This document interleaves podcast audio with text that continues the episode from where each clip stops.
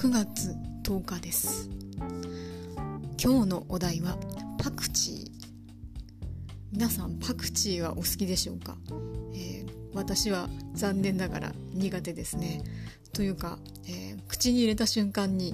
えー、体が激しい拒絶反応を起こすっていうか食べちゃいけないものを食べてるって言ってすごいなんか変な感じになっちゃうんですね。え実際のところパクチーが苦手な人というのは、え持ってる遺伝子が変異して、えー、こうね、パクチーの香りを拒絶するようになっているそうですね。えー、パクチーが持ってるアルデヒドという物質があるんですがそれに対して過剰に反応するようになって、えー、こう受け付けないみたいなね感じなんだそうです。そのように言われると、えー、まあ、パクチー好きな人からしたらこんなもの食べられないなんてってこう言われたりするんですが、えー、ちょっとね救われたというか正当な理由を得た気持ちになりますけれどもパクチーに限らず食べ物の好き嫌いってじゃあ全部そうなんじゃないかっていう気がしないでもないですね。